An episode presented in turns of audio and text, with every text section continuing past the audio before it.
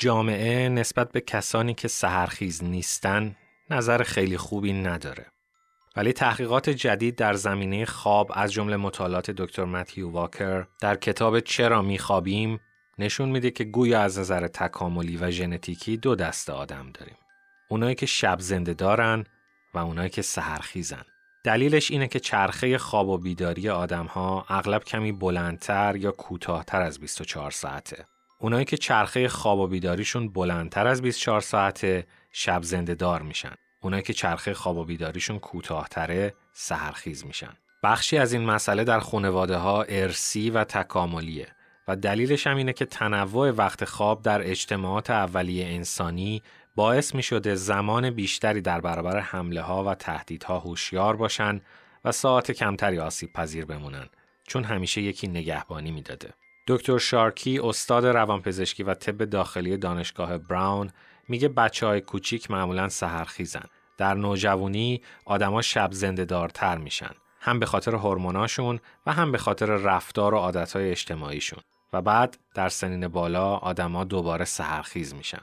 مهمه بدونیم که همه انسان ها روزانه به طور متوسط 8 ساعت خواب با کیفیت نیاز دارن. عاقلانه نیست خواب رو به نفع فعالیت های دیگه زندگی خط بزنیم. پس بهتر شرایطی به وجود بیاریم که هر دو دسته انسان ها جیره خوابشون تأمین بشه. مشاغل و مدارس تا همین اواخر برای سهرخیزا طراحی شده بودن و الان کمی اوضاع فرق کرده. البته نزیاد. خوبه که از تفاوت با خبر باشیم و این موضوع رو دستاویزی برای سرزنش هم نکنیم. مخصوصا در ازدواج و زندگی مشترک. از طرفی دیر خوابیدن به دلیل عادتهای آسیب رسون مثل ساعتهای طولانی تماشای تلویزیون و خیره شدن به نور مانیتور یا مصرف قهوه و نوشابه دیر وقت نباید با ژنتیک شب زندهداری اشتباه بشه و به سلامت و برنامه روزانه فرد آسیب بزنه. مطالعات در بلژیک و کانادا نشون داده افسردگی و وابستگی به الکل و قهوه تو شب زندهدارا بیشتره. در عوض حفظ تمرکزشون در طول روز بهتره. سهرخیزا کیفیت و عمق خواب بهتری دارن.